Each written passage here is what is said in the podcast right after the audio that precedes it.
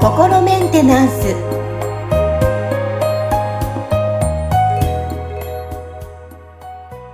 はい皆さんいかがお過ごしでしょうか？心メンテナンス本日もアシスタント三上恵と気候ヒーラーの吉村隆二です。はい吉村さん本日もよろしくお願いしますよろしくお願いします。信日3月14日ホワイトデー ということではい。はい。ね、お返しもらう方、いらっしゃいますね。たくさんいらっしゃると思うんですが、その前に、えーはいメッセージ来ておりますので、これね、あの、バレンタインのお話の時の配信の聞いて、えーちょっとね、ご感想来てますよ。はい。えーハンドルネーム、さくらさん。はいえーハッピーバレンタインのその話の中からですね、えーはい赤ちゃんの頃の娘さんたちを思う吉村先生の愛が伝わってきて、えー愛から程遠い私ですが、ハートがキュンキュンです。素敵なお話いつもありがとうございます。と来ています。あ、ありがとうございます。はい、嬉しいですね。本当愛を感じるお話で、私もその時ば、うるうるしてたのを覚えてます。バレンタインのお話を。うん、娘さんのね。はい。はい。あのまあ、今日はですね、まあ、ホワイトデーにかけて、まあ、ちょっとバレンタインの感想も取り上げたんですけど、はい。ホワイトデーって日本、ね、アメリカ留学されてた吉村さんからしたら日本だけなんですよね？そうですね。アメリカには少なくともなかったし、なんか日本だけのものだっていう話を聞きますよね。うん、そうですよね。でやっぱりこう、うんなんだろう、見返りというか、必ずもらった方お返ししないといけないみたいな。まあ、そうね、なんかね、贈り物をお返しみたいな文化が日本にありますもんね。ありますよね。あれもなんかちょっと最近はどうなのかなって私個人的にですよ。あの、うん思ったりするんですけど、ねあのまあ、バレンタインもそうですけど、もらう側どうなんですかね？嬉しいんですかね？やっぱり。す本当に本命じゃなくても。ああ、でも、その、なんだろうな、そもそもバレンタインにチョコを送るっていう文化自体もアメリカにはなかったんですよね。ねあそうですよ。日本だけなんですよね。日本だけかわかんないですけど。うん。うん、まあなんか、あの、僕が聞いた話だと日本のそのお菓子屋さんが考えた、あの、なんかそういう一種のね、そのチョコを売るための戦略としてやり始めたものがすごい、その日本に広まって定着したっていうふうに聞いてますけど、うん、だからね、まあ少なくともアメリカではチョコあげるって文化はなくて、しかもその、えっ、と、どっちかっていうと男性から女性になんかその、こう、カードを送るみたいな、あの、ことが多かったですよね。そのアメリカはそのカードを送る文化が結構あるんで、クリスマスカードとかね、なんか、あの、そういうお祭りがあるたんびになんとかカードみたいなのを送り合うみたいなのは文化としてありましたよね。だから、うん。そこもちょっとそのね、日本のその女性から男性にとか、あるいは女女性が周りの人たちにチョコを配るみたいなのっていうのは、その、なんかね、別に多分日本特有のものなんだろうなとは思うんですけど、うん。まね、僕は別にそのお祭りは否定しないんですよ。なんかお祭り楽しいからいいと思うんですけど、うん。あの、なんか負担になるレベルまでやる必要はないかなっていうのはありますよね。だから、その無理なくや、楽しくやれるんなら別にいいと思うんですけど、で、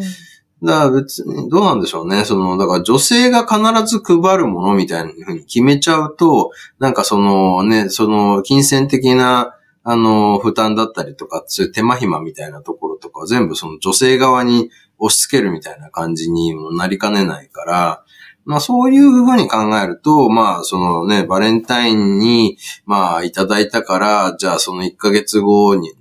ホワイトデーというふうになんか制定してそこでおお返しをしましょうみたいなので、まあ一応その、なんかこう、うフェアなのかなみたいなうんふうに思えなくもないですけどね。もううん。うん、まあ、なんかね、だから、あお祭りだから、そこまでその、真、真剣にやる必要ないんじゃないかなとは思いますよ。だから、その、自由参加でいいと思うんで、そのね、なんかこう、ちょ、チョコくれないのかよ、みたいなのとか、チョコ配るのも当然だろう、みたいな話になっちゃうと、もうなんか、ね、あの、いや、もうそこまで行くと祭りじゃないよね、みたいな、義務みたいな話義務みたいなね。だから、義務みたいな捉え方をしなくていいレベルでの、なんか、参加で、いいよっていうふうにみんながそう思ってたら、なんか別にいいんじゃないかと思うんですけどね。なんか結構その、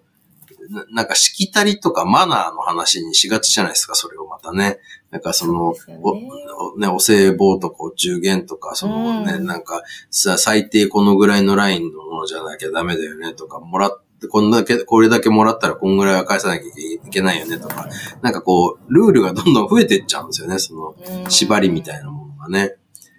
ちょっとそこをね、どうにかならんのかねって思いますよね。思います。だから、なんかあの、必ずプレゼントじゃなくていいなと思ったのは、その気持ち、メッセージをカードにするだけでも、やっぱり気持ちが伝われば嬉しいじゃないですか。そうですよね。だからそう考えると、まあ別にその、今だったら LINE でスタンプ送るとかでもいいんじゃないっていう感じはしますよね。そうなんですよね。だからちょっと私的にはやっぱそっち、やっぱりこう、大切に思ってる方にちゃんと表現したいっていうタイプなので、なんかね、その、あまり親しく会ってない人にこの行事だから、儀式だからみたいな感じでやるのは、ちょっと最近疲れちゃうなっていうふうに感じる部分があって。そうですよね。だから、結局だって、物、物をあげることが本当の目的じゃなくて、要はその気持ちをなんかね、表現したり伝えたりするっていうことで、それを物っていうものを媒介にしてやってたっていう、その、なんかこう多分ね、その歴史的な背景があるっていうだけの話だと思うんですよね。それって多分その、なんだろう、物があんまりこう、なかった時代とかだと物大事だから、その大事なものをこうね、くれるって送り合うっていうのは、それはすごくなんか、心がこもったことだよねって話になってくると思うんですけど、うん、なんかだいぶ今って物が溢れてて、その物、物の価値ってなんかそんなにもう高くなくなっちゃってるっていうか、うん、その、まあ、ね、なんか、金銭的な、その値段が高いみたいなものはあるかもしれないけど、多分僕たちのその、なんだろうな、なんかこう、心がそこまで物を求めてないんじゃないかなって感じはするんですよね。なんかそういうね、こう、断捨離した方がいいよね、みたいなね、あの、そういう、ね、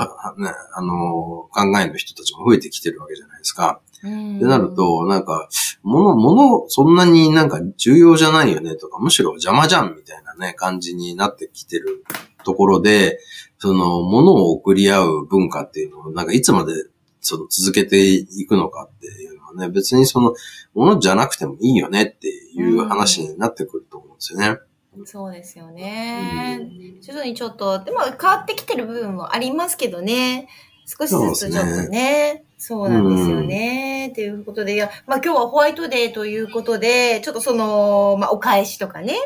あの、見返りとかね。そういうの。まあ愛についてもそうですよね。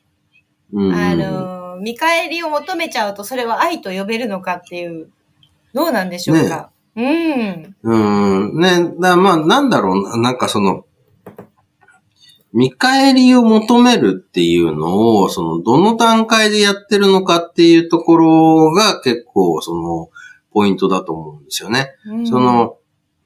なんかその、まあ、例えばね、僕がその所属してたあの、経営者の会の BNI ってあったんですけど、そこの理念は、ギバーズゲインって言って、与えるものを与えられるっていうこのね、考えが、まずその理念として根底にあるんですよ。だから、そのまあビジネス上のお付き合いなんだけど、うん、そのね、こう自分のビジネスチャンスをくれくれって求めるんじゃなくて、だからなんか僕の商品買ってよ買ってよっていくんじゃなくて、その他の、その仲間のメンバーのビジネスが、その、は、こう、発展するように、その、なんかその人が求めているような、その見込み客であったりとか人脈を紹介するっていう形で、こちらが先に貢献するっていうことをやってたら、巡り巡って自分にもビジネスのチャンスが巡ってくるよねっていう発想でやってるんですよ。えー、だから、その、なんかそのね、よくそのギブアンドテイクみたいなね、なんかそのね、あの、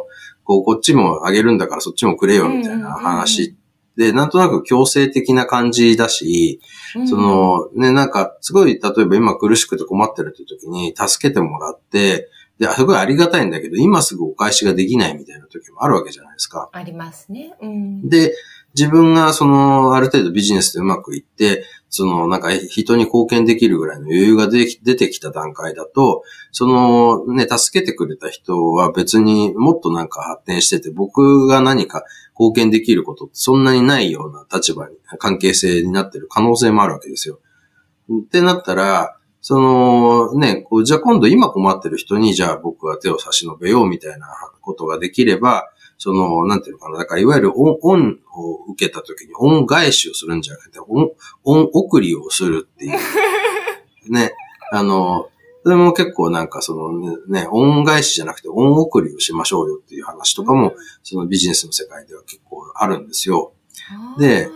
だそうすると、恩を送っていけば、その人がまた次の人に恩を送っていくから、どんどんどんどんそれがこう、ね、循環していって、その、こう、貢献がなんかこう循環するみたいな、あの、流れが作れるでしょっていう発想なわけですよね。で、